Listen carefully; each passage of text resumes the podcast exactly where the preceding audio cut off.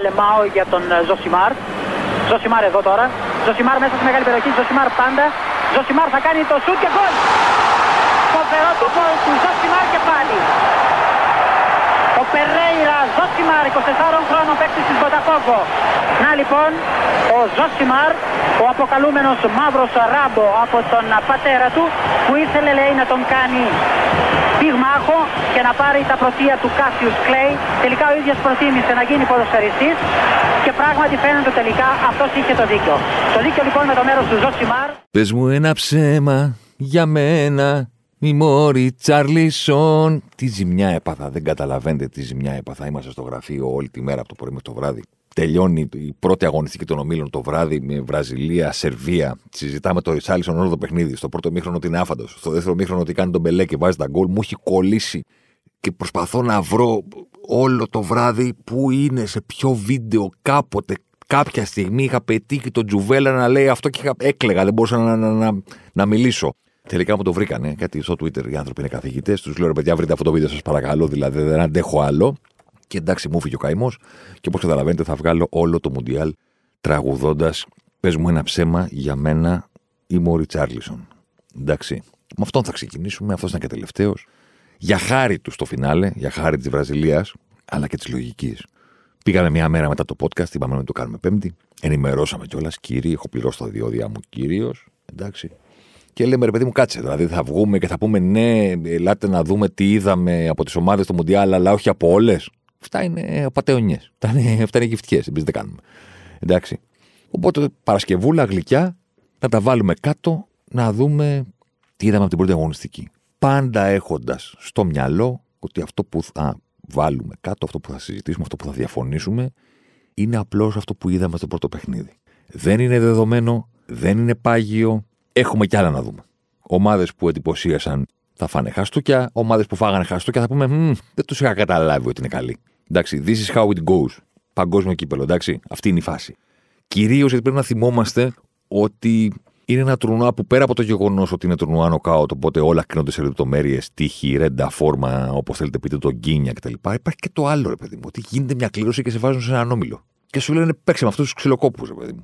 Ή παίξε με αυτούς οι οποίοι πού να τους βάλεις γκολ τώρα έμπλεξες. Έμπλεξες, σου λέω, έμπλεξες, έχεις δυνατό αντίπαλο. Γι' αυτό και δεν έχουν νόημα πάρα πολύ και οι στατιστικές συγκρίσεις. Λέει να δούμε, λέει φιναλίστ, θα το κάνουμε, ναι, θα το κάνουμε. Αλλά να έχουμε λίγο στο μυαλό μας ότι αυτό που θα κάνουμε, η σύγκριση των φιναλίστ και τι λένε οι αριθμοί για την πορεία των ομάδων στον τελικό. Η μία ομάδα μπορεί να έχει παίξει εγώ με τρεις καλούς αντιπάλους στον όμιλο, πολύ δύσκολους, που τους κέρδισε και έφτιαξε αίμα. Και άλλοι μπορεί να έχουν παίξει με τίποτα καφενεία πολυτελεία, ας πούμε. Σαν τη Κοσταρίκα, που κατεβήκανε να κάνουν τουρισμό, να σπάσουν όλα τα ρεκόρ. Αυτά πρέπει να θυμόμαστε. Συζητάμε το τι είδαμε στην πρώτη αγωνιστική. Όχι το τι άποψη έχουμε. Για κάθε ομάδα πάγια, δεδομένη. Αυτή είναι η Βραζιλία, αυτή είναι η Αγγλία και ούτω καθεξής. Θα δούμε. Μέχρι να δούμε, κάνουμε ένα πρώτο πέρασμα. Ας το πούμε έτσι. Ο τίτλος του πρώτου περάσματος είναι «Ζοσιμάρ is not impressed». Πώς είναι που έχουν κάνει τον Πυρλό και καλά άικον, ας πούμε, που κοιτάει έτσι και καλά απαθής, Ιταλός που έχει τα μάτια, ας πούμε, του ανθρώπου που είδε τη ζωή να περνάει μπροστά τα μάτια του και δεν εντυπωσιάστηκε ότι είναι ο Τζακ Νίκολσον, ρε παιδί μου, ο Πυρλό. Και δεν εντυπωσιάζεται. Κάθεται, ας πούμε. Wine tester που τον λέω εγώ, τον κάνανε και προπονητής τη Juventus, μεγάλη επιτυχία. Τον είδανε και είπανε από πού αυτός ψοφάει να καθίσει σε πάγκο. Τέλος πάντων. Ζοσιμάρ is not impressed. Τι εννοώ? Εννοώ ότι δεν μπορώ να σκεφτώ κάποιον από τους μεγάλους, εντάξει, που να μου έδειξε κάτι πολύ ή έστω και λίγο διαφορετικό από αυτό που περίμενα πριν από το τουρνουά. Δεν σημαίνει ότι έτσι θα συνεχιστεί. Αλλά το σκεφτόμουν, ρε παιδί μου, έτσι προετοιμάζοντας λίγο τις σκέψεις μου για να έρθουμε εδώ να τα συζητήσουμε. Και λέω, ρε παιδί μου, ποια ομάδα ήταν διαφορετική από που περίμενα. Τι έχω να πω και να πω, ρε γάμο, το αυτό δεν το περίμενα. Αλλιώς το είχα στο μυαλό μου, ας πούμε. Ξέρω εγώ, έχω. Θα το βρω και στην πορεία. Μπορεί κάτι να μου προκύψει. Στη γενικότερη σούμα λέω, OK, not impressed yet. Ο εναλλακτικός τίτλος του podcast. Τώρα που μιλάμε, δεν ξέρω τι τίτλο θα έχει στον ανέβει στο Spotify. Πατήστε like και subscribe κτλ. Και μην ξεχνάτε, νούμερο 99. Νούμερο 99. Την άλλη εβδομάδα 100. 100. Εντάξει. Ο εναλλακτικός τίτλος είναι, ξέρω εγώ, η Βραζιλία και οι άλλοι. Το οποίο, για να είμαι ειλικρινής, έχω λίγο μια προδιάθεση. Θέλω να πω, είναι το ίδιο που θα έλεγα και πριν δω τα παιχνίδια. Αυτό είχα στο μυαλό μου. Τώρα, σωστό ή λάθος, έτσι το βλέπω. Ότι που λένε όλοι ποιος είναι πρωτοφαβόροι, ποιον βλέπεις πρωτοφαβόροι, μετά, δεύτερο, τρίτο. Η δική μου αίσθηση και πριν ξεκινήσει τον παγκόσμιο κύπελλο και τώρα που έχουμε δει όλες τις ομάδες από μία φορά, είναι ότι τη Βραζιλία βγάζω μπροστά και τους υπόλοιπους τους βλέπω λίγο ισοϊψείς. Μορόρλες. Εντάξει. Το ίδιο θα πω και τώρα που τους είδα. Έχω και κάτι που δεν είναι ακριβώς ποδοσφαιρικό στο μυαλό μου. Ότι οι Βραζιλιάνοι είναι αυτοί οι οποίοι κάποια στιγμή δικαιώνονται στο παγκόσμιο κύπελλο. Δηλαδή το 98 ήταν η καλύτερη ομάδα στον κόσμο. Ο Ρονάλντο ήταν δύο κεφάλια πάνω από τους υπόλοιπους ποδοσφαιριστές του πλανήτη. Πήγαν στον τελικό, έγινε ό,τι έγινε. Έχουμε διαβάσει ένα εκατομμύριο λέξεις για το τι έγινε πριν από τον τελικό στο Παρίσι. Έχασαν από τη Γαλλία. Αυτή ήταν η καλύτερη ομάδα στον κόσμο. Το πήραν οι Γάλλοι. Μπράβο τους. 4 χρόνια αργότερα, με κάποιο τρόπο, δεν είχαμε καταλάβει ότι δεν υπήρχε περίπτωση να μην το πάρουν οι Βραζιλιάνοι μετά από αυτό που έγινε το 98. Ο Ρονάλντο είχε επιστρέψει, είχε αφήσει αυτή τη σκεπή, ας πούμε, μπροστά στο κεφάλι του.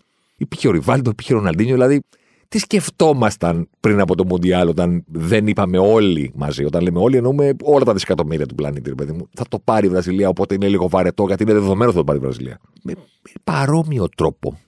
Για μένα η Βραζιλία ήταν η καλύτερη ή η δεύτερη καλύτερη ομάδα του προηγούμενου Μουντιάλ, μαζί με τη Γαλλία. Το πώς θα έπεσαν οι Βραζιλιάνοι απέναντι στη Γαλλία, που ήταν το αμετακίνητο αντικείμενο, ας πούμε, του προηγούμενου Μουντιάλ, δεν γινόταν να περάσεις από αυτούς. Και μετά έτρεχε ο Εμπαπέ και δεν γινόταν να τον πιάσεις. Σε μια πρόταση τι έκανε η Γαλλία για να πάρει το Μουντιάλ. Αυτό. Το περίμενα αυτό το ραντεβού πώς και τι.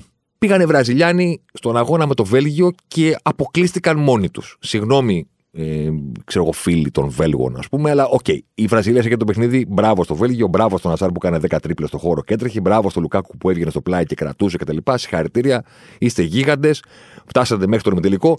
Nonetheless, έχει κάνει η Βραζιλία τα πάντα για να αποκλειστεί μόνη της. Έχει βάλει αυτόν τον γκολ, έχει χάσει 420.000 ευκαιρίες από τη μικρή περιοχή. Με κάποιο τρόπο αποκλείστηκαν. Και επειδή είχε προηγηθεί και η Επτάρα το 14, και επειδή ο Νεϊμάρ συγκεντρώνει και πάνω του όλο αυτό το hate το οποίο έχουμε, μπράβο μας, αναλύσει εδώ από τα πολύ πρώτα podcast στο Ζοσιμάρ, δεν το πήρε και κανείς χαμπάρι. Δηλαδή για τη Βραζιλία του 98. Προφανώς γιατί ήταν και φιναλίστ, προφανώς γιατί ο Ρονάλντο κτλ. Ακόμα και τώρα κάποιον να ρωτήσει, θα σου πει ομαδάρα, ρε φίλε, αλλά χάσαμε τον τελικό. Για τη Βραζιλία του 18, δεν θα συναντήσεις κάποιον να σου πει, καλά, δεν το συζητάμε. Ναι, εννοείται ότι μαζί με τους Γάλλους η καλύτερη ομάδα ήταν η Βραζιλία. Δεν έχει γίνει αντίληπτο. Επειδή εγώ παρόλα αυτά το πιστεύω, κάπως με τον ίδιο τρόπο που έγινε το 98-2002, έχω κολλήσει ότι θα γίνει 2018-2022. Δηλαδή θα έρθουν οι Βραζιλιάνοι και θα πούνε ωραία. Εντάξει. Ό,τι έγινε, έγινε τώρα. Το 14 φάγαμε 7. Ναι, δεν θέλουμε να το θυμόμαστε. Το 18 αποκλείστηκαμε από τους Βέλγους που δεν έχουν αποκλείσει ποτέ κανέναν. Ούτε αυτό θέλουμε να το θυμόμαστε. Ωραία. Ήρθε τώρα η ώρα στο Κατάρ, ας πούμε, να το πάρουμε, να γίνει ο Νεϊμάρ και κάτι σαν αυτό που φαντάζεται εδώ και πάρα πολλά χρόνια και δεν το έχει καταφέρει ποτέ. Και να πάμε όλοι μαζί παρακάτω. Στο φινάλε, ποιος θα μας σταματήσει. Καλά, αυτό δεν το ξέρεις. Μουντιάλ είναι. Μπορεί να αποκλειστείς από τον οποιονδήποτε. Κάπου εκεί βρίσκομαι και τώρα. Ο Νεϊμάρ είναι ο ήλιος που γυρίζουν όλα γύρω του.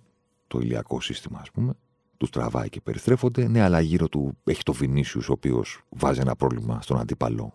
Τι από τα δύο θα ελέγξεις, το playmaking του Νεϊμάρ ή τον μπιμπίπ των άλλων πάνω στη γραμμή. Και παίζουν και κοντά. Το οποίο ανοίγει ένα τεράστιο χώρο δεξιά, εκεί που να δούμε αν θα δοκιμάσει ο Ζαφίρης Μελάς που έχουν στον πάγκο κάτι διαφορετικό. Το Μαρτινέλη, ξέρω εγώ, κάτι. Υπάρχουν λύσεις. Μην τα συζητάμε τώρα. Εντάξει. Μέσω αμυντικά, Κασεμίρο, τα μάγουλα που διώχνουν τις κίτρινες. Εντάξει. Δεν χρειάζεται να κάνεις και πολλά. Για να τα λέμε κιόλα. Από εκεί και πέρα, λοιπόν, για να τα πάρουμε με τη σειρά από τους υπόλοιπους ομίλους. Ωραία, πάμε, ξέρω εγώ. Στον πρώτο ομίλο, η Ολλανδία βαριά, ασήκωτη. Τώρα που μιλάμε, δεν έχει γίνει το δεύτερο παιχνίδι με το Εκουαδόρ, που είναι μέτρηση. Συμφωνώ με τον Τζάρλι που τα λέγαμε στην εκπομπή, ότι είναι ομάδα που λες ότι αυτή στα νοκάουτ θα είναι καλύτερη. Τώρα στον όμιλο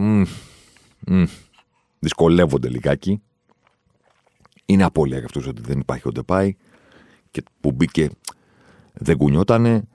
Την πήραν την νίκη παρόλα αυτά με το Χάκπο, οπότε να τους δούμε λίγο παραπάνω. Είναι μεγάλος ο Φαν Χάαλ. Είναι τεράστια προσωπικότητα, γι' αυτόν θέλω να συνεχίσουν περισσότερο. για να απολαμβάνω Φαν Χάαλ content, ας πούμε, για μεγαλύτερο διάστημα. Οκ, not impressed. Τους έχουν καταλάβει και λίγο με τον Dumfries. Απ' την άλλη έχουν τον Bleed που δεν είναι για να πεις, ρε παιδί μου, ότι θα πάρει την πλευρά και θα κάνει πράγματα. Είναι πιο στον έλεγχο των πραγμάτων. Λίγο boring. Λίγο boring προς το παρόν. Ξαναλέω, για ένα μάτς μιλάμε. Δεν μιλάμε γενικά. Ομάδα του Φαν Χάαλ είναι. Δεν μπορώ να πιστέψω ότι θα φύγουν από το τουρνουά ως βαρετοί. Δεν μου κολλάει, δεν γίνεται. Είναι σαν να λες πήγα σε μια ταινία Ταραντίνο και δεν είδα αίμα. Γίνεται. Πώς θα γίνει αυτό? Υπάρχει Φαν Χάαλ και βαρετό στην ίδια πρόταση? Δεν τρελάθομαι. Οι Άγγλοι μιλάμε τώρα για. Εντάξει. Το καταλαβαίνετε. Δεν μπορεί να κάνει home και όλα αυτά. God save the king εδώ μεταξύ. Αλλάξαμε και το τραγούδι. Αλλάξαμε τον ύμνο. Να πω την αμαρτία μου, στις προηγούμενες δύο διοργανώσεις με το Southgate, είχα πάντα την αίσθηση ότι προσπαθεί να φτιάξει μια ομάδα στην οποία θα εκμεταλλευτεί το all around παιχνίδι του Κέιν και θα σκοράρουν οι υπόλοιποι. Το έλεγα κιόλας. Μου λέει κάποιος να παίξω πρώτος σκόρερ Κέιν και του έλεγα όχι, ρε, οι άλλοι θα τα βάζουν γύρω-γύρω. Δεν έγινε ποτέ. Ο Κέιν βγήκε πρώτος σκόρερ στο Μουντιάλ. Ξεφτυλίστηκα. Έγινε τώρα.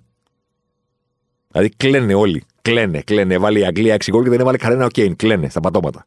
Μαξί του και τάκο λέω συγγνώμη, ρε παιδιά. Μισό λεπτάκι. Για να συνοηθούμε. Ο Κέιν δεν είναι πρώτος σκόρερ του προηγούμενου Μουντιάλ. Κλαίνε. Και τον παίξατε να βγει και στο επόμενο. Δηλαδή κάτι που δεν κατάφερε ποτέ κανένας ποδοσφαιριστής στον πλανήτη. Ποτέ στην ιστορία του παγκοσμίου κυπέλου δεν έχει βγει κάποιος πρώτος σκόρερ σε δύο Μουντιάλ. Πιστεύατε ότι ο πρώτος που θα το πετύχει είναι ο Χαρούλης? Τσεσκάνε και με κοιτάνε. Τι με κοιτάς? Δεν έπρεπε να είναι φαβορή, 20 έπρεπε να δίνει. Γιατί αυτό που προσπαθεί να κάνει δεν έχει γίνει ποτέ. Και τον έχουν πρώτο φαβορή. Για σκέψου το λίγο, πώς θα γίνει αυτό. Και τώρα Μπέλιχαμ, Σάκα, Στέρλινγκ, Ράσφορντ, Γκρίλις, παπαπ. Και ο Κέιν κάνει τον playmaker. Υπάρχει ακόμα. Είναι σταθερή το ερώτημα. Τι θα δούμε? Την Αγγλία που έχουμε συνηθίσει στις τελικές φάσεις με το Southgate, δηλαδή ανάπτυξη πιο αργή και από μπογιά που στεγνώνει για να έχουμε τον απόλυτο έλεγχο, να βάλουμε με κάποιο τρόπο ένα γκολ και μετά να προσπαθήσουμε να μην συμβεί τίποτα. Γιατί αυτό έχουμε δει. Από την Αγγλία. Στο Euro. Και στο προηγούμενο Μουντιάλ. Ή θα δούμε την Αγγλία των προκριματικών που πήγε ο Southgate να δείξει και βάλαν 39 γκολ, ξέρω εγώ, στα προκριματικά. Προς το παρόν βλέπουμε τη δεύτερη Αγγλία. Εξάσφαιρη, με το Ιράν και τέτοια. Εγώ λέω ότι όταν θα έρθει η ώρα των νοκάουτ, δεν θα κουνιούνται αυτοί. Μη σας πω ότι θα το δούμε και από απόψε. Που αντιμετωπίζουν τις ΗΠΑ. Παρένθεση, δεν τις έχουν κερδίσει σε Μουντιάλ. Το 50 στη Βραζιλία συναντήθηκαν οι εφευρέτες του αθλήματος με τους ξυλοκόπους Αμερικανούς και οι ξυλοκόποι κέρδισαν 1-0. Και στην Αγγλία μετέδωσαν ότι είχε 1-10, γιατί νόμιζαν ότι είχε λάθος το τηλεγράφημα. Δεν μπορούσαν να πιστέψουν ότι οι Ηνωμένες Πολιτείες κέρδισαν την Αγγλία 1-0 και λένε θα λείπει 1-1. Τους βάλαμε 10. Και είχαν χάσει. Το 10 ποτέ ήταν, ξανασυναντήθηκαν σε Μουντιάλ 1-1 οι Yankees. Σήμερα προσπαθεί η Αγγλία να πετύχει την πρώτη νίκη επί των ΗΠΑ σε Μουντιάλ. Δεν είναι λίγο αυτό που έχει πετύχει ο Southgate. Τον κοροϊδεύουν, έχασε τον τελικό. Δεν τον έπαιξε και καλά, κατά τα λέμε κολλά, γιατί προηγήθηκε και μετά. Εντάξει. Έκανε την εθνική Ελλάδα του 4 να μοιάζει η Βραζιλία. Με τον τρόπο με τον οποίο αντιμετώπισε αυτό το προβάδισμα η Αγγλία στον τελικό του Wembley. Αλλά παρόλα αυτά, εντάξει, τους πήγε σε ημιτελικό Μουντιάλ για πρώτη φορά μετά από το 1990. Όπως τους πήγε. Έχασαν από τους Κροάτες. Τι να κάνουμε, είναι καλύτερος ποδοσφαιριστής ο Μοντρίς και έλεγξε όλο το παιχνίδι και τους απέκλεισαν παρότι προηγήθηκαν. Είναι και loser τώρα. Τι να κάνουμε οι άνθρωποι, δεν μπορούν να νικήσουν. Αλλά δεν μπορούν να ψέξουν τον προπονητή που έχει πάει την εθνική Αγγλίας στην τετράδα του Μουντιάλ και στον τελικό του Euro. Πού τα έχουν ξαναδεί αυτά? Από την εποχή του Γκασκόιν. Από τότε. Νιάτα έχουν. Μπέλιγχαμ έχουν. Το λέω γιατί είναι ένα υλικό που μαζί με τον Κέιν έχει πάρα πολύ ποιότητα και διαφορετικά χαρακτηριστικά παιχτών πίσω του αλλά ένα αφεντικό στο κέντρο, ρε παιδί μου. Δεν χρειάζεται. Θα μου πεις είναι ο Μπέλιχαμ 19 χρόνων, 12 χρόνων, πόσο είναι αφεντικό από τώρα. Όχι, αλλά είναι παιχτάρας. Οπότε έχουμε κάτι και να δούμε στο κέντρο τους και όχι το Ράι, τον Φίλιπς και κάτι τέτοιους, ας πούμε, αντιτουριστικούς. Σκόραρε κιόλας, σκόραρε και ο Σάκα που είχε χάσει το πέναλτι και τον βρίζανε. Εντάξει. Με την Αγγλία είμαστε πάντα. Το ξέρετε αυτό, γιατί είμαστε γραφικοί, γιατί μας αρέσει ο τρόπος με τον οποίο ψήνονται και μετά αποκλείονται και γιατί στο φινάλε σταματήστε να τα βάζετε με την Εθνική Αγγλία. Είστε πιο γραφικοί εσείς, θα σας το πω τώρα, που αντιπαθείτε την Εθνική Αγγλία παρά αυτοί που την υποστηρίζουν. Και θα σας εξηγήσω γιατί. Τι σας έχει κάνει η Εθνική Αγγλία. Και λέτε, όπου οι Άγγλοι. Δηλαδή, τι ομάδα είσαι εσύ και σε έχουν επηρεάξει οι Άγγλοι. Σε έχουν αποκλείσει ποτέ οι Άγγλοι από κάτι. Ποιον υποστηρίζεις εσύ και σου έχει κάνει κακό η Εθνική Αγγλία. Να πείτε, ρε παιδί μου, είμαι γερμανόφιλος. Οι others του ποδοσφαίρου και αντιπαθώ τους Ιταλούς. Προφανώς αντιπαθείς γιατί σου έχουν κάνει τόσες κηδείες. I get it. Είμαι Γάλλος και. Πώς το λένε, είμαι Βραζιλιάνο, ξέρω εγώ, και τη Γαλλία τη μισώ. Ναι, οκ. Okay. Σε κέρδισαν 3-0 στο τελικό το 98, σε απέκλεισαν το 2006. Λογικό. Οι Άγγλοι, τι ομάδα είσαστε και σας έχουν κάνει κάτι. Ποιον έχουν αποκλείσει, ποιον έχουν πειράξει. Δεν έχουν κάνει κακό σε κανέναν. Μόνοι τους ψήνονται, μόνοι τους αποκλείονται. 4 τρώνε, χάνω με όλους τους τρόπους. Δηλαδή, εσείς πώς τους αντιπαθείτε, καταρχήν, από τη μία δεν σας έχουν αποκλείσει ποτέ, και από την άλλη τους βλέπετε να αποκλείονται από άλλους, από Ισλανδούς, από τέτοιους περίεργους. Με τον Παναμά είσαστε, ας πούμε, και σας πείραξε η Αγγλία. Ποιον έχει πειράξει, ποιον έχουν αδικήσει. Κύριοι είναι. Και συνεχίζουμε. Θα μου πεις, καλά, εντάξει, not impressed. Και αυτό που έγινε με την Αργεντινή και τη Γερμανία, ναι, οκ. Okay. Shocking ως αποτέλεσμα. Αλλά ως εικόνα, δηλαδή, πώς νομίζατε ότι είναι η Αργεντινή. Ότι τι. Ότι ήταν αίτητη με το σκαλόνι και όλα αυτά. Και εκείνο. Ναι, παρόλα αυτά. Στο χορτάρι είδατε κάτι και είπατε Παναγία μου, τι είναι αυτό που κάνουν οι Αργεντινοί. Αυτή είναι. Τους έκατσε η τράπουλα, φάγανε δύο γκολ τα οποία δεν παίρνουν ποτέ. Φούτμπολ. Τι να κάνουμε τώρα. Σούτανε ο ένας, πέρασε μπάλα από όλα τα χιλιοστά που έπρεπε να περάσει για να πάει στην κάτω γωνία. Μετά σούτανε ο άλλος και πέρασε μπάλα για να πάει στην πάνω γωνία. Κάνανε δύο προσευχές οι Σαουδάραβες και τους είπε ο Αλάχ, ο Θεός, δεν ξέρω κι εγώ ποιος. Ναι, ψήθηκα. Θα πάει μπάλα μέσα. Μην φοβάσαι τίποτα, εγώ είμαι εδώ. Παίξε. Μετά τι. Πώς θα βάλουν γκολ. Τους είχατε κάποια μια ομάδα που ανοίγει άμυνες. Αλλά να πούμε και κάτι.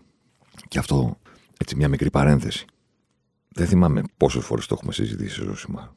Το είχα κάνει και ένα κείμενο κάποτε για τα εμβόλια και την επίπεδη γη και αυτούς οι οποίοι επειδή τους εκνευρίζουν τα offside με τα μιλιμέτρ και τα εκατοστά θέλουν να αλλάξει ο κανονισμός του offside επειδή αυτοί εκνευρίζονται. Και είναι άδικο λέει γιατί είναι οριακό λέει. Πέρα από τη χαζομάρα το είναι άδικο επειδή είναι οριακό. Δηλαδή, πάρε μια απόσταση εσύ που το σκέφτεσαι και σκέψου τι πραγματικά λες. Τι σημαίνει είναι άδικο και είναι οριακό, δεν το αντιλαμβάνομαι. Πέρα από τη χαζομάρα αυτής της έκφρασης, υπάρχει μεγαλύτερη χαζομάρα. Και δεν θα είμαι ευγενικός καθόλου. Sorry, αλλά να τα σκέφτεστε λίγο καλύτερα πριν τα πείτε. Υπάρχει η μεγαλύτερη χαζομάρα που λέει να αλλάξει ο κανονισμός και εξτομίζεται από ανθρώπους που πιστεύουν ότι το να αλλάξει έστω και λίγο η διατύπωση των κανονισμών του offside, το μόνο που θα αλλάξει θα είναι ότι θα μετράνε τα οριακά γκολ. Αυτό νομίζω ότι θα συμβεί. Ότι να αλλάξει ο κανονισμός στο offside, το μόνο που θα συμβεί στο ποδόσφαιρο είναι ότι το γκολ του τάδε που ακυρώθηκε για 2 εκατοστά τώρα θα μετράει. Δεν θα αλλάξει αυτό. Θα αλλάξει ο τρόπος που αμήνονται οι ομάδες, διότι το offside είναι το μοναδικό πράγμα που ορίζει το ποδόσφαιρο. Το ποδόσφαιρο δεν έχει χώρο και δεν έχει χρόνο. Δεν είσαι υποχρεωμένος να βρίσκεσαι κάπου, όπως τα υπόλοιπα αθλήματα, να περάσεις στη σέντρα, να κάνεις επίθεση ή να μείνεις στο δικό σου γήπεδο, όπως συμβαίνει στο βόλεϊ, και δεν έχει χρόνο. Δεν είσαι υποχρεωμένος από πουθενά να κάνεις ή να ολοκληρώσεις κάτι μέσα σε κάποιο χρονικό διάστημα. Έχει μια τεράστια επιφάνεια, που το κάνει επίσης χαοτικό, και την παραμικρή υποχρέωση. Το μοναδικό πράγμα που ορίζει το πώς παίζεται αυτό το ρημάδι το άθλημα είναι ο κανονισμός του offside. Γιατί ορίζει το πού αμήνονται κάποιοι, το πού επιλέγουν να μηνθούν, το πόσο ψηλά επιλέγουν να μηνθούν. Το πώς βρίσκονται εκτεθειμένοι, το πώς δεν βρίσκονται εκτεθειμένοι και ορίζει το τι παλεύεις εσύ ο ρημάδης που έχεις την μπάλα. Να περάσεις με κάποιο τρόπο, βρες τον εσύ αυτό το πράγμα, για να πάει να βάλεις γκολ. Η παραμικρή αλλαγή σε αυτό το πράγμα αλλάζει τον τρόπο που παίζετε το άθλημα. Βάλτε το στο μυαλό σας και σταματήστε να κοιτάτε αλλαγές. Θα μου πεις τώρα τι σχέση έχει αυτό με την Αργεντινή και τη Σαουδική Αραβία. Έχει, ρε φίλε. Έχει. Γιατί δεν υπάρχουν σε αυτό το μάτς μόνο τα οριακά ή το οριακό συγκεκριμένο του Λαουτάρο Μαρτίνες που λέει εξέχει ο ώμος του και ακούει και λένε και τι πλεονέκτημα παίρνει από αυτό. Ποιος σου είπε το κανονισμό στο offside μπήκε για να μην παίρνει πλεονέκτημα του θετικός. Βγάλ' το από το κεφάλι σου, ρε παιδί μου, αυτό το πράγμα. Βγάλ' το. Λέει, μα παίρνει πλεονέκτημα, λέει, που είναι το παπούτσι του πιο μπροστά και πού παίζει ρόλο. Δεν είναι εκεί ο κανονισμός για να πει δεν θα παίρνεις πλεονέκτημα. Είναι εκεί για να υπάρχει νόημα στο ποδόσφαιρο. Αλλιώς δεν θα υπήρχε νόημα. Δεν θα κάνανε προπονήσεις, δεν θα κάνανε τακτική, δεν θα κάνανε τετράδα, δεν θα κάνανε πεντάδα, δεν θα αφήνανε καν δύο πίσω, θα λέγανε παίχτε, ρε παιδί μου. Δεν υπάρχει offside, παίχτε. Γι' αυτό το βάλαμε. Δεν το βάλαμε για να μην αποκτάει κάποιος πλεονέκτημα, για να λέτε αυτή την ηλιθιότητα ότι δεν αποκτάει πλεονέκτημα. Δεν γράφει πουθενά κανονισμός. Απαγορεύεται να βρίσκεσαι πιο μπροστά γιατί έτσι αποκτάς πλεονέκτημα. Γράφει απαγορεύεται, τελεία. Και δεν μπήκε για να εμποδίσει το πλεονέκτημα. Μπήκε για να ορίσει το ποδόσφαιρο. Η συγκεκριμένη φάση λοιπόν, για να επανέλθω, γιατί το καταλαβαίνω ότι με παρασέρνει το συναίσθημα, το νιώθετε κι εσείς. Η συγκεκριμένη φάση και το συγκεκριμένο παιχνίδι. Η high line της Σαουδικής Αραβίας. Η θαραλέα, η μάγικη, η πάμε ρε μάγκες θα το κάνουμε γιατί αυτό είναι το σωστό και ας είναι το πιο δύσκολο πράγμα, high line της Σαουδικής Αραβίας, την είδαμε σε αυτό το παιχνίδι, γιατί μπήκε το VAR πριν από 3-4 χρόνια και κάποιες ομάδες, λέγε με Liverpool, λέγε με City, οι ομάδες που αν είσαι προπονητής πρέπει να κοιτάς, ξέρω εγώ, τα τελευταία 4 χρόνια, να δεις τι κάνουν αυτοί ρε παιδί μου που είναι οι καλύτεροι, είπανε τώρα που και το τόσο θα το δουν, πάμε ψηλά, πάμε με θάρρος. Πάμε να βάλουμε πρόβλημα στον αντίπαλο ότι ναι, μεν έχει όλα αυτά τα στρέμματα γηπέδου στην πλάτη μας για να επιτεθεί, αλλά πρέπει να το κάνει πολύ καλά γιατί εμείς το βγάζουμε offside. Και θέλετε εσείς να μου πείτε ότι είναι άδικο, λέει, για τον Λαορτάρο Μαρτίνες, λέει, που δεν ήταν. Για τον αμυντικό που παλεύουν οι άνθρωποι και λες και είναι ρομπότ, να είναι όλοι στην ίδια ευθεία και να κουνιούνται. Ξέρετε πόσο δύσκολο είναι αυτό το πράγμα. Και το κάνουν εκεί είναι Σαουδάραβες. Και το κάνουν απέναντι στους Αργεντινούς. Και το κάνουν τόσο καλά που βγαίνει η Αργεντινή 10 φορές offside στο παιχνίδι. Αυτό είναι ο ορισμός του αν αλλάξετε τον κανονισμό, θα αλλάξει το ποδόσφαιρο. Δεν θα το κάνανε αυτό το πράγμα. Αν τους πεις ότι το λίγο και το. Άμα είναι λίγο. Το κεφάλι, λέει, τα πόδια να κοιτάμε κάτι άλλο. Δηλαδή θέλετε όποτε ξέχει κάποιος να μην είναι offside. Δεν καταλαβαίνετε ότι θα αλλάξει τον τρόπο που αμήνονται οι ομάδες. Πρέπει να το δείτε μπροστά σας, Δεν μπορείτε να το φανταστείτε. Οι μάγκες Σαουδάραβες. Με το Thorn Forester που έχουν στον πάγκο, τον αδερφό του Ρίτζα από την Τόμη Γεωργητία, για όποιον αδαΐ, ας πούμε, δεν γνωρίζει ποιος είναι ο Thorn. Εντάξει, κάνανε το δύσκολο. Και το κάνανε ως μικρή ομάδα απέναντι σε μια ομάδα που για εκείνους είναι μεγαθύριο. Και βγάνανε την Αργεντινή 10 φορές offside. Που στο προηγούμενο Μοντιάλ, η Αργεντινή είχε βγει όλες και όλες 6 φορές σε όλο το τουρνουά. Γιατί όλοι λέγανε το Μέση, ξέρεις, να πέσουμε πίσω, να μην τον αφήσουμε να περνάει κάθετος κτλ. Τους βγάνανε 10 φορές offside. Και αυτό είναι τακτική. Πάρα πολύ δύσκολη, γιατί αν δεν τους έπιανε θα το έκανε 6 γκολ. Πάρα πολύ θαραλέα. Τζογαδόρικη σε έναν βαθμό, αλλά στο φινάλε αυτήν επέλεξαν. Γιατί είπαν ότι μάγκες, αν μας βγει, έχουμε τύχη. Και τους βγήκε. Και εσείς κλαίγεστε για τον νόμο του Λαορτάρο Μαρτίνες. Δεν λέτε μπράβο στους γίγαντες. Την κλείνω την ημάδα την παρένθεση. Αργεντινή, not impressed. Άκουγα, λέγανε πρώτο φαβορί Βραζιλία και μετά η Αργεντινή στο τελευταίο Μουντιάλ του. Ναι, δεν υπάρχει ένας θεός εκεί πάνω ο οποίος λέει είναι το τελευταίο Μουντιάλ του Μέση, μισό λεπτό και να κουνήσω τα κουμπιά, ας πούμε, και να τους κάνω καλούς αυτούς. Έχουν μπλέξει πολύ, αλλά δεν θα είναι σοκ, ας πούμε, αν δεν τους δούμε καν στη φάση του νοκάουτ. Και στον προηγούμενο Μουντιάλ που τους είδαμε, ξέρω εγώ είχα το βράδυ που παίζανε με την Κροατία και μετά που αποκλείστηκαν από τη Γαλλία, τα δύο αυτά συνεχόμενα παιχνίδια που είχαν στο Μουντιάλ, τα περίμενα για συντριβές. Ξέρω εγώ. Όχι. Τι θα κάνανε δηλαδή απέναντι στην Κροατία και στη Γαλλία. Τελικά φτάσανε και οι δύο ομάδες τελικό. Τι θα κάνανε. Μέχρι εκεί. Αυτό είναι. Το Μεξικό περίμενα λίγο καλύτερο. Να πω την αμαρτία μου με την Πολωνία. Όχι ότι. Αλλά τους υποστηρίζω πάντα. Είναι φοβεροί, είναι αλέγροι. Έχουν μπλέξει τρομακτικά οι Αργεντινοί που παίζουν με αυτούς στον όμιλο. Ίσως να τους βοηθήσει κιόλας βέβαια το γεγονός ότι έχουν 3 Σαουδάραβες. Φοβερό. Και η Πολωνία με το Μεξικό είναι. Δηλαδή, οι ομάδες που θα παίξουν τώρα οι Αργεντινοί δεν έχουν ακόμα νίκη. Θα μου πεις η Πολωνία μπορεί να κερδίσει η Σαουδική Αραβία να πάει στους 4. Και μετά παίζει με τους Αργεντινούς τελευταία αγωνιστική. Οκ, μην φτάσουμε μέχρι εκεί. Προς το παρόν, Αργεντινή-Μεξικό. Να παίζει τώρα η Αργεντινή και να έχει νικήσει το Μεξικό την Πολωνία. Πώς και να τους νικήσεις. Ενώ τώρα που και εκείνοι θα θέλουν την νίκη, ή έστω να μην χάσουν, κάπως καλύτερα. Ναι, αλλά οι άλλοι. Το άλλο σοκ. Οκ. Και η Γερμανία πάνω κάτω όπως την περίμενα. Γκιντογκάν, Κίμιχ, Μουσιάλα, ρευστότητα με τον Γκνάμπρι, Φορ δεν έχουμε και πάντα έχουμε έναν περίεργο στην άμυνα που μας προδίδει. Κάτι Σίλε, κάτι τέτοιο δηλαδή. Και ξέρεις τι, με ενοχλεί συγκλονιστικά το να είσαι ο Σίλερ, παιδί μου, και να σε βάλουν να παίξεις παγκόσμιο κύπελλο. Εντάξει. Μπορεί να βρεθεί απέναντι σου ο Εμπαπέ, ξέρω εγώ, ο Βινίσιους, κάποιος, και να σε ξεφτυλίσει, να σε τριμπλάρει, να σε κάνεις να δείξει. Δεν πειράζει. Πρώτον, μπάλα είναι, παίζει και ο αντίπαλος. Δεύτερον, δεν φταίει εσύ, ρε παιδί μου, στο φινάλε, άμα βρέθηκες απέναντι στον Εμπαπέ.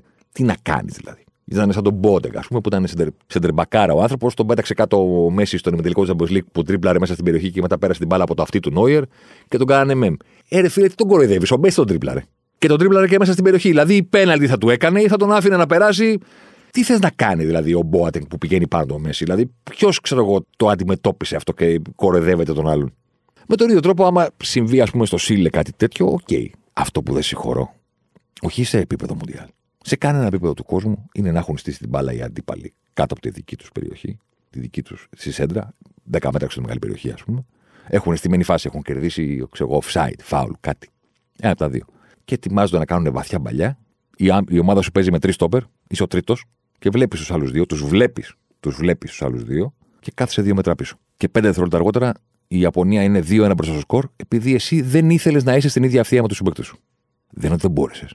Πήγες να κόψεις τον Εμπαπέ και σε τριπλάρε. Δεν ήθελες, ρε παιδί μου. Δεν ήθελες να τραβήξεις το κορμί στο παλιό κορμα αυτό που έχεις για ποδοσφαιριστής, που είσαι σαν χατμπολίστας, ρε παιδί μου. Δεν είναι σώμα ποδοσφαιριστή αυτό. Και δεν ήθελες να είσαι 2 μέτρα πιο πάνω.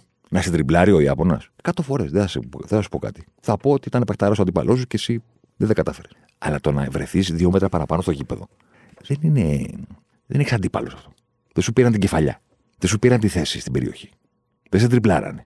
Μόνος σου έπρεπε να μεταφέρεις το κορμί σου 2 μέτρα πιο πάνω. Και δεν το έκανες. Και οι δύο συμπαίκτες σου έχουν βγάλει offside τον αντίπαλο. Γίνεται την παλιά. Είναι σίγουροι ότι γίνει offside ο αντίπαλος και είναι πίσω τους. Και τελικά αυτός δεν είναι offside επειδή εσύ είσαι προδότης, παιδί μου. Είσαι κάτι προδοσία, όπως το λένε. Και η πλάκα ποια είναι που τα γράφω αυτά στο Twitter, ξέρω εγώ, και μου λένε μια στιγμή ξεχάστηκε και του λέω, παιδιά, δεν έχει άλλη δουλειά. Δηλαδή η πρώτη δουλειά ενός αμυντικού, άμα κάνουμε μια λίστα 10 πραγμάτων, η πρώτη του δουλειά όταν αμήνεται, γιατί όταν έχει μπάλα την μπάλα πρέπει να κάνει build-up, κουτουλού κτλ. Η πρώτη του δουλειά όταν αμήνεσαι, πόσες φορές θα πάει, νομίζετε, ένας αμυντικός σε προσωπική μονομαχία σε ένα παιχνίδι? Δηλαδή που όλοι πρέπει να είναι δυνατός, να κερδίζει προσωπικές μονομαχίες, να πάει σε τάκλινγκ. Πόσες φορές θα γίνει αυτός σε ένα μάτσο, πιστεύετε? Τις περισσότερες φορές η πρώτη δουλειά ενός αμυντικού είναι να είναι στην ίδια ευθεία με τους συμπαίκτες του. Δεν είναι ούτε το τάκλιν, ούτε να κόψει τη σέντρα, ούτε να πάρει την κεφαλιά, ούτε να απομακρύνει, ούτε να σπρώξει τον άλλον στην προσωπική μονομαχία, ούτε να κερδίσει την κεφαλιά του, να κάνει βολέο αντίπαλος τερματοφύλακας. Όλα αυτά γίνονται λιγότερες φορές και γι' αυτό είναι λιγότερο σημαντικά από το να είσαι στη ρημάδα την ευθεία. Δεν ήθελε. Οι Γερμανοί πολλές αρετές με την μπάλα. Έκαναν ένα αντίστροφο αποκλεισμό αυτές οι δύο ομάδες. Αποκλεισμό, συγγνώμη, το παίρνω πίσω. Μια αντίστροφη σοκαριστική. Η Αργεντινή έχασε και δικαιούται να πει: εντάξει, ρε φίλε, χάλια ήμασταν. Αλλά ρε, τα γκολ που φάγαμε δεν μπαίνουν, ρε φίλε. Δηλαδή μας έστησε ο Θεός τώρα. Φάση δεν μας κάνανε και βάρανε 2 γκολ. Απ' την άλλη, μπορεί να τους πεις: ναι, αλλά και εσείς στην επίθεση κάτι καλύτερο θα πρέπει να έχετε κάνει. Με τον αντίστροφο τρόπο, οι Γερμανοί θα σου πούνε: ρε φίλε, το είδες το μάτς. Δηλαδή, άσε το πέναλτι. Έχουμε χάσει 5 μεγάλες ευκαιρίες από τη μικρή περιοχή. Μας έστησε ο Θεός, ρε παιδί μου, δεν μπήκε η μπάλα μέσα. Σωστό. Αλλά και τους Ιάπωνες δεν καταφέρετε να τους σταματήσετε. Είχαν για εκείνη τις στιγμές τους. Είναι λίγο αντίστροφο. Η μία ομάδα πλήρωσε το πόσα επέτρεψε στον αντίπαλο, παρότι ήταν άτυχη στην επίθεσή της, και η Αργεντινή πλήρωσε το πόσα δεν έφτιαξε στην επίθεσή της, παρότι ήταν άτυχη στο γεγονός ότι έφαγε 2 γκολ από το πουθενά, ας πούμε, χωρίς να χαρίσει ευκαιρία σε κανέναν. Και οι δύο. Ήταν πάνω κάτω αυτό που φανταζόμουν. Η Αργεντινή μέτρια και αν μπορεί να διαχειριστεί πράγματα αν δεν πάνε με τον δικό της τρόπο. Τι φαντάζομαι σε παιχνίδια να είναι πολύ σκληρή, να είναι πολύ δύσκολο να την κερδίσεις. Για να κερδίσει η ίδια, πρέπει να πάνε πολλοί πλανήτες στην ευθεία. Και η Γερμανία, η ομάδα που αλίμονο αν πεις ότι παιδιά, έλα μωρέ, έχουν προβλήματα πίσω, τους έχουμε. Έχουν, αλλά είναι και πάρα πολύ ικανοί με την μπάλα στα πόδια. Στο να φτιάξουν πράγματα. Και συνεχίζουμε με τη μεγάλη Ισπανία. Γιατί είναι ο ορισμός, ρε παιδί μου, ότι τα γκολ δεν αλλάζουν μόνο τους αγώνες. Αλλάζουν και το τι πιστεύει ο κόσμος. Πήγε η Ισπανία του μεγάλου Λουίς Ενρίκε στο προηγούμενο Euro και ήταν μακράν της δεύτερης η καλύτερη ομάδα με την μπάλα στα πόδια στο να την πάρει, να επιτεθεί απέναντι σε έναν αντίπαλο που θα στήσει πούλμαν, λεωφορεία και αεροπλάνα και να του πει: ναι, εντάξει, στήσε ό,τι θέλεις. Εμείς θα βρούμε ευκαιρίες μπροστά από το πέναλτι. Ό,τι και να κάνεις. Είμαστε καλύτεροι. Και με τη Σουηδία δεν τους μπαίνει μπάλα μέσα. Που είναι δύσκολη η Σουηδία να την κερδίσεις πάντα. 4-4-2, κοντά οι γραμμές κτλ. 0-0. Κουραστική και ανούσια Ισπανία. Ρε, έχετε καταλάβει ότι τους έχουν πατήσει? Ή κοιτάτε μόνο το σκορ στο live score. Δεύτερο παιχνίδι βάλαν 1. Φτάσανε μέχρι τον ημιτελικό. Αποκλήθηκαν στα πέναλτι. Βγάλαν το λάδι στους Ιταλούς. Και τελείωσαν το τουρνουά με την καλύτερη επίθεση. Και ο κόσμος έχει μείνει ότι αυτοί δεν το βάζουν, λέει. Έχουν πρόβλημα. Και παίζουν με τους Κοσταρικανούς. Τους κάνουν και οι Κοσταρικανοί κάτι που δεν περίμενε ο πλανήτης. Δηλαδή κατέβηκαν και δεν ήταν ποδοσφαιρική ομάδα. Είχαν το παψωμάλια τον Νάβα πρώτο παιχνίδι της σεζόν βαλσαμωμένο στο τέρμα με μαγουλάκια. Πήγε να κάνει παγκόσμιο ρεκόρ. Πήγαν 7 σουτ στο τέρμα του και έφαγε 7 γκολ. Δηλαδή βάζει μια πολυθρόνα και η πολυθρόνα έχει πάνω κάτω τις πιθανότητες. Μπορεί να χτυπήσει μπάλα πάνω της. Χτυπάει μπάλα στην πολυθρόνα και φεύγει έξω. Γράφει η όπτα, απόκρουσε η πολυθρόνα. Ο Νάβα δεν τα καταφέρει και τελικά του μέτρησε η όπτα ένα παράλληλο γύρισμα σαν απόκρουση και τελικά μου χάλασε το θέμα που ήμουν έτοιμος να πω 7 σουτ στο τέρμα, 7 γκολ έφαγε τρικίκαντα και είχε κατέγραψε απόκρουση. Και εγώ είμαι τίμιος, δεν κλεβώ. Να πω, έλα μωρέ, βγάλ' το. Να πούμε ότι έφαγε 7 στα 7. Όχι. Είπε η όπτα 7 στα 8. Το δέχομαι. Να είχα χίλια μάτια. Για την Ισπανία, για τον Πέδρι, τον Γκάβι, Μπουσκέτς εννοείται, Λαπόρτ, Πέδρι. Είμαστε λίγο γυροντάρες στα άκρα. Με Άλμπα και Αθπλικουέτα. Ασένσιο, Όλμο, ρευστότητα, Τόρες. Όχι Φερνάντο δυστυχώς, αλλά δεν πειράζει. Δεν μ' άρεσε που τους πήγαν όλα μέσα. Δεν μ' άρεσε. Εντάξει. Αλλά. Χίλια μάτια, ρε παιδί μου, και χίλια χέρια να πάρω αγκαλιά τον Ενρίκη. Να του πω: είσαι μεγάλος. Είσαι μεγάλος, ρε παιδί μου, είσαι μεγάλος. Έφτιαξες κάτι σπουδαίο, πήγες στον ημιτελικό του Euro, είσαι αλέγρος στις δηλώσεις σου, είσαι ωραίος, ρε παιδί μου. Έφτιαξες μπιτσιρίκια, έφτιαξες τον Πέδρι πριν καν τον φτιάξει η Μπαρτσελώνα. Είσαι μεγάλος. Είσαι πολύ μεγάλος. Σε ευχαριστούμε για το ποδόσφαιρο που προσφέρεις. Σε ευχαριστούμε στο φινάλε που βάλεις 7 στην Κοσταρίκα. Και να σας πω και κάτι. Τόσα χρόνια που παρακολουθούσαμε τα Μουντιάλ και όλοι λέγαμε: εγώ είμαι Βραζιλία, εγώ είμαι Αργεντινή, εγώ είμαι εκείνο, εγώ είμαι τ' άλλο. Αποκτούσαμε και εχθρούς ψεύτικους, ρε παιδί μου, γιατί λέγαμε: εγώ είμαι Βραζιλία, άρα αντιπαθώ τους Αργεντίνους. Εγώ είμαι Ιταλία, άρα αντιπαθώ όλους τους υπόλοιπους Ευρωπαίους κτλ. Ωραία. Είμαστε και Εθνική Ελλάδος. By default. Εντάξει. Δεν δικαιούμαστε, ας πούμε, ως ελληνικό ποδόσφαιρο να λέμε ότι. Οι Κοσταρικανοί, ας πούμε, είναι οι εχθροί μας και η ομάδα που απολαμβάνουμε να τη βλέπουμε να αποτυχάνει. Δηλαδή, δεν δικαιούμαστε να το λέμε αυτό. Με ποιους έχουμε κόντρα, με τους Πορτογάλους που τους κερδίσαμε πρεμιέρα και τελικό. Πελάτες μας, αγαπημένοι. Με ποιους να έχουμε κόντρα. Μόνο με αυτούς. Μία φορά φτάσαμε στους 16 και ένα πέναλτι μακριά από τους 8. Και όπως λέει και ο Κάρα, εντάξει, και η Ολλανδία δεν είναι. Εντάξει. Είχαν το Ρόμπεν βέβαια, αλλά δεν είναι. Και τους είδες με την Κοσταρίκα παράταση παίξανε. Μπορούσαμε να φτάσουμε και τετράδα μετά, δεν ξέρεις τι γίνεται. Ο Κάρα είχε πάει μέχρι τον τελικό, στο μυαλό του. Δεν έχουμε το δικαίωμα να λέμε ποιος παίζει η Κοσταρίκα. Να φάνε 10 και το φάνε τον Γκέκα. 10. Να τα ξεφτύλα. Τους βάλανε 7. Τώρα το μεγαλύτερο μάτς. Έχουμε Αργεντινή-Μεξικό. Μιλάμε τώρα για το κάτι το άλλο. Και Ισπανία-Γερμανία. Οι Ισπανοί με την μπάλα, τούκου, και οι Γερμανοί μετά από ήττα στην πρεμιέρα. Δηλαδή, τι θα ζήσουμε. Λουίς Ενρίκε, σε ευχαριστώ. Σε ευχαριστώ. Βέλγιο, Κροατία, Μαρόκο, Καναδάς. Αίμα από τα μάτια τρέχει. Από τη βαρεμάρα. Αίμα. Πώς είναι όλες σύφρους στο Καζίνο Ρογιάλ. Αίμα. Τρέχει από τα μάτια. Θα στεναχωρηθώ πάρα πολύ αν δεν περάσει ο Καναδάς από αυτόν τον όμιλο. Συγκλονιστικά πολύ. Κάνανε ματσάρα κακομοίριδες με το Βέλγιο και όχι μόνο δεν κερδίσανε, χάσανε κιόλας. Αλλά είναι και η κατάρα του να είσαι μια ομάδα που κουβαλάει το βάρος που κουβαλούσε κάποτε και η Εθνική Ελλάδος, ας πούμε. Δηλαδή έχουν πάει στο Μουντιάλ το 86 και γυρίσανε Παναγούλιας πριν τον Παναγούλια. Δηλαδή γυρίσανε με 3 ήττες και δεν βάλανε γκολ. Και τώρα χάσανε και πέναλτι. Κουβαλάνε το βάρος, ρε παιδί μου. Ξεστεί. Πώς το βάλαμε εμείς το πρώτο με την Ιγυρία το 10. Που είχαμε 4 παιχνίδια παγκοσμίου κυπέλου χωρίς γκολ και πήγαμε με την Ιγυρία και χτύπησε μπάλα σε ένα πόδι και μπήκε μέσα και μας έφυγε, ρε παιδί μου, το αποθυμένο. Και μετά κερδίσαμε τους Νιγηριανούς. Αλλά το πρώτο γκολ το βάλε η μπάλα μόνη της, ρε παιδί μου. Σούταρε ο Σάλμπι γκολ και χτύπησε μπάλα σε ένα πόδι και μπήκε γκολ. Κάπως έτσι πρέπει να τους καθίσεις και τους Καναδούς, ρε παιδί μου. Να βάλουν ένα γκολ χωρίς να τους πολύ σκεφτούνε. Να δουν την μπάλα να καταλήγει στα δίχτυα, να πούνε το πρώτο το βάλαμε. Και μετά απελευθερωμένοι, ας πούμε, να βγουν από αυτό το όμιλο. Δεν μπορεί να δούμε πάλι και Βέλγους και Κροάτες. Δηλαδή, τους βλέπουμε και στο Euro, νησάφοι, γεράσανε, κάνανε, δείξανε. Η μεγάλη Κροατία του Μόντριτς είναι μπράβο, συγχαρητήρια. Ή τη φουρνιά του Βελγίου που δεν έχει κάνει ποτέ τίποτα, συγχαρητήρια κι εσείς. Να περάσουν οι Καναδοί, ρε παιδί μου, με κάποιο τρόπο. Να δούμε κάτι. Έχουν και το Μοντιάλ το επόμενο στη χώρα τους μαζί με τους Αμερικανούς και το Μεξικό. Κάτι να δούμε. Τρέχουν. Οι Καναδοί και οι Αμερικανοί έχουν ένα παρόμοιο ζήτημα. Παίζουν το ποδόσφαιρο. Είναι τρομερό. Ένταση έχουν, θάρρος έχουν, πίεση έχουν, τρεξίματα έχουν, επιθετικότητα. Να πάρουμε την μπάρα να τρέξουμε. Δεν έχουν καθόλου έλεγχο.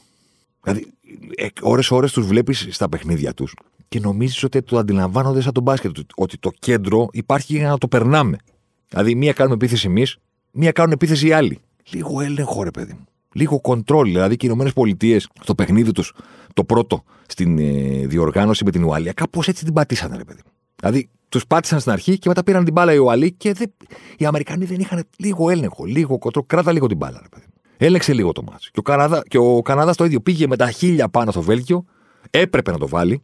Μάμε το πέναλτι, μάμε τις ευκαιρίες. Δεν το έβαλε, το τρώει καθυστερήσεις. 1-0, ευχαριστούμε πολύ. Δεν μπορούν να το ελέγξουν το πράγμα, ρε παιδί μου. Δεν μπορούν να το διαχειριστούν, ξέρω εγώ. Είναι transition, δεν ξέρω πώς να το πω. Και τη Βραζιλία τα είπαμε. Ελβετία παραδοσιακή. Σκληρή, αυτά, σε πιάνουν κορόιδο. Τίμη, πάντα εκεί που τους περιμένεις. Πορτογαλία, επίσης, πιο προβλέψιμο ότι θα βγει ο ήλιος αύριο, ξέρω. Δηλαδή ο θάνατος, οι φόροι και η Πορτογαλία του Σάντος, χωρίς την παραμικρή ιδέα το πώς κάνουν επίθεση απέναντι στην οργανωμένη άμυνα. Την παραμικρή όμως. Και άμα γίνει καμιά αναμπουμπούλα, γινόμαστε ξαφνικά καλοί στο transition γιατί έχουμε παιχταράδες. Δεν γίνεται να μην παίζει ο Λεάο, ειδικά από τη στιγμή που είναι εκτός τουρνουά ο Ζώτα εδώ και πάρα πολύ καιρό. Τρεις χάφ, ο Ετάβιο, χωρίς να καταλαβαίνεις ποιος είναι ο ρόλος του στο γήπεδο. Ο Ρονάλντο χρειάζεται πάντα ένα ποδοσφαιριστή να κάνει κίνηση μαζί με αυτόν. Το χρειαζόταν όταν ήταν 30 χρόνων. Όχι τώρα. Το χρειαζόταν όταν ήταν 29. Στην κορυφή να έχει την μπάλα ο Φέλιξ, να έχει την μπάλα ο Μπρούνο Φερνάντες, να έχει την μπάλα πιο χαμηλά ο Μπέρναντο Σίλβα και όλοι να κοιτάνε και κανένας να μην υπάρχει πάνω από τον Ρονάλντο. Ο οποίος πάει και κρύβεται πίσω από τους στόπερ, λίγο να βγει την περιοχή. Τους βλέπεις και λες, συγγνώμη, δηλαδή σε σετ παιχνίδι, ποια είναι η ιδέα σας, παιδί μου, πώς θα βάλετε γκολ. Πώς το έχετε σκεφτεί.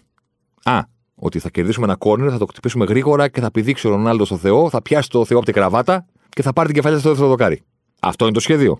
Γιατί αν αυτό είναι το σχέδιο, ρε παιδί μου, τώρα μιλάμε η εθνική του Ρεχάγκελ ήταν εξωγήινη, διαστημική. Είχαμε πολύ καλύτερο σχέδιο από εσάς. Αλλά τώρα τι να κάνω, να εκπλαγώ από την Πορτογαλία. Τι βλέπουμε, την ξέρουμε, αυτή είναι. Σε σετ παιχνίδι δεν υπάρχει τρόπος. Με το που έγινε το 1-0 και 1-1, δηλαδή δόξα και τιμή στον διαιτητή που πήγε και έδωσε το πέναλτι. Γκολ δεν θα βάζανε ποτέ. Το έβαλε ο Ρονάλντο και κάνει το πιο δεδομένο πράγμα στο ποδόσφαιρο. Στο φετινό Μουντιάλ που ήταν ότι ο Ρονάλντο θα γίνει ο πρώτος ποδοσφαιριστής στην ιστορία που θα έχει γκολ σε 5 Μουντιάλ. Το ξέραμε. Δεδομένο.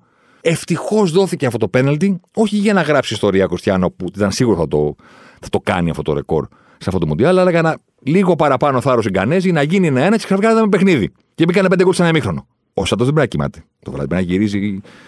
Δηλαδή, 5 γκολ σε ένα ημίχρονο μπήκαν σε παιχνίδι που είμαι εγώ προπονητής. Πώς το επέτρεψα να συμβεί αυτό.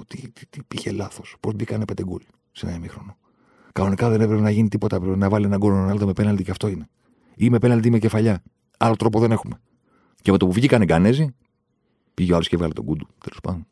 Χόρι, Λεάο, Πλασέ, 3-1. 3-2 μετά. Αμαρτία δεν είναι που δεν έγινε αυτό με το που πήγε να κάνει το μπουχαλάκι στο 96. Αμαρτία δεν είναι, δεν έπρεπε να γίνει αυτό να κλαίμε από τα γέλια κατά τον αιώνα, να μην. Και η Ουρουάη, να στείλω και ένα μήνυμα από το μικρόφωνο, φίλοι, περίμενα κάτι καλύτερο. Unimpressed από την πρεμιέρα με την Κορέα, όχι ότι οι Κορεάτες είναι εύκολοι και απλοί. Καθόλου. Καθόλου. Πλάκα έχει αυτός ο όμιλος, θα δούμε περισσότερα. Τι άλλο να προσθέσουμε στο φινάλε. Την άλλη εβδομάδα τώρα θα είναι Πέμπτη, θα είναι Παρασκευή. Μην παίρνετε όρκο, να είστε συντονισμένοι. Δείξτε και λίγο κατανόηση. Ξεκινάμε το πρωί τις εκπομπές στο Σπορ 24 και καταλήγουμε το βράδυ. Μας έχει πάει σε ρί. Ρεπό δεν υπάρχει, καινή μέρα δεν υπάρχει. Η επόμενη μέρα που δεν έχει Μουντιάλ την έχω σταυρώσει στον τοίχο και μετράω μαζί με τη γυναίκα μου είναι 7 Δεκεμβρίου. Αν δεν κάνω λάθος το μεταξύ, κάτσε να το δω. 7 Δεκεμβρίου. Τελειώνουν οι όμιλοι 2 Δεκεμβρίου, 3, 4, 5 και 6. Είναι τα νοκάουτ για τη φάση των 16 και 7 Δεκεμβρίου, την 7η μέρα, ο Θεός ξεκουράστηκε. Θα ξεκουράστηκε και εμείς. Μέχρι τότε, μείνετε συντονισμένοι. Μπορεί να με πιάσει κάμια τρέλα και να κάνω 2 Ζοσιμάρ την εβδομάδα. Αυτά κάνω και τους τρελαίνω. Εκεί που τους λέω δεν ξέρω, τους πετάω ένα ότι μπορεί να γίνουν 2. Μην δέσετε κάτι κόμπο. Όπως επίσης μην δέσετε κόμπο ό,τι άποψη έχετε για τις ομάδες από τον πρώτο αγώνα, διότι είναι απλά ένας αγώνας, παίζει ρόλο και ο αντίπαλος. Θα τους δούμε και θα τους ξαναδούμε. Εδώ θα είμαστε. Μέχρι τότε να είστε καλά. Αλεμάω για τον Ζοσιμάρ. Ζοσιμάρ εδώ τώρα. Ζοσιμάρ μέσα στη μεγάλη περιοχή. Ζοσιμάρ πάντα. Ζοσιμάρ θα κάνει το σουτ και γκολ. Φοβερό το γκολ του Ζοσιμάρ και πάλι. Ο Περέιρα Ζοσιμάρ, 24 χρόνων παίκτης της Βοτακόβο. Να λοιπόν, ο Ζοσιμάρ, ο αποκαλούμενος μαύρος ράμπο από τον πατέρα του, που ήθελε λέει να τον κάνει πυγμάχο και να πάρει τα πρωτεία του Cassius Clay. Τελικά ο ίδιος προτίμησε να γίνει ποδοσφαιριστής και πράγματι φαίνεται τελικά αυτός είχε το δίκιο. Το δίκιο λοιπόν με το μέρος του Ζοσιμάρ.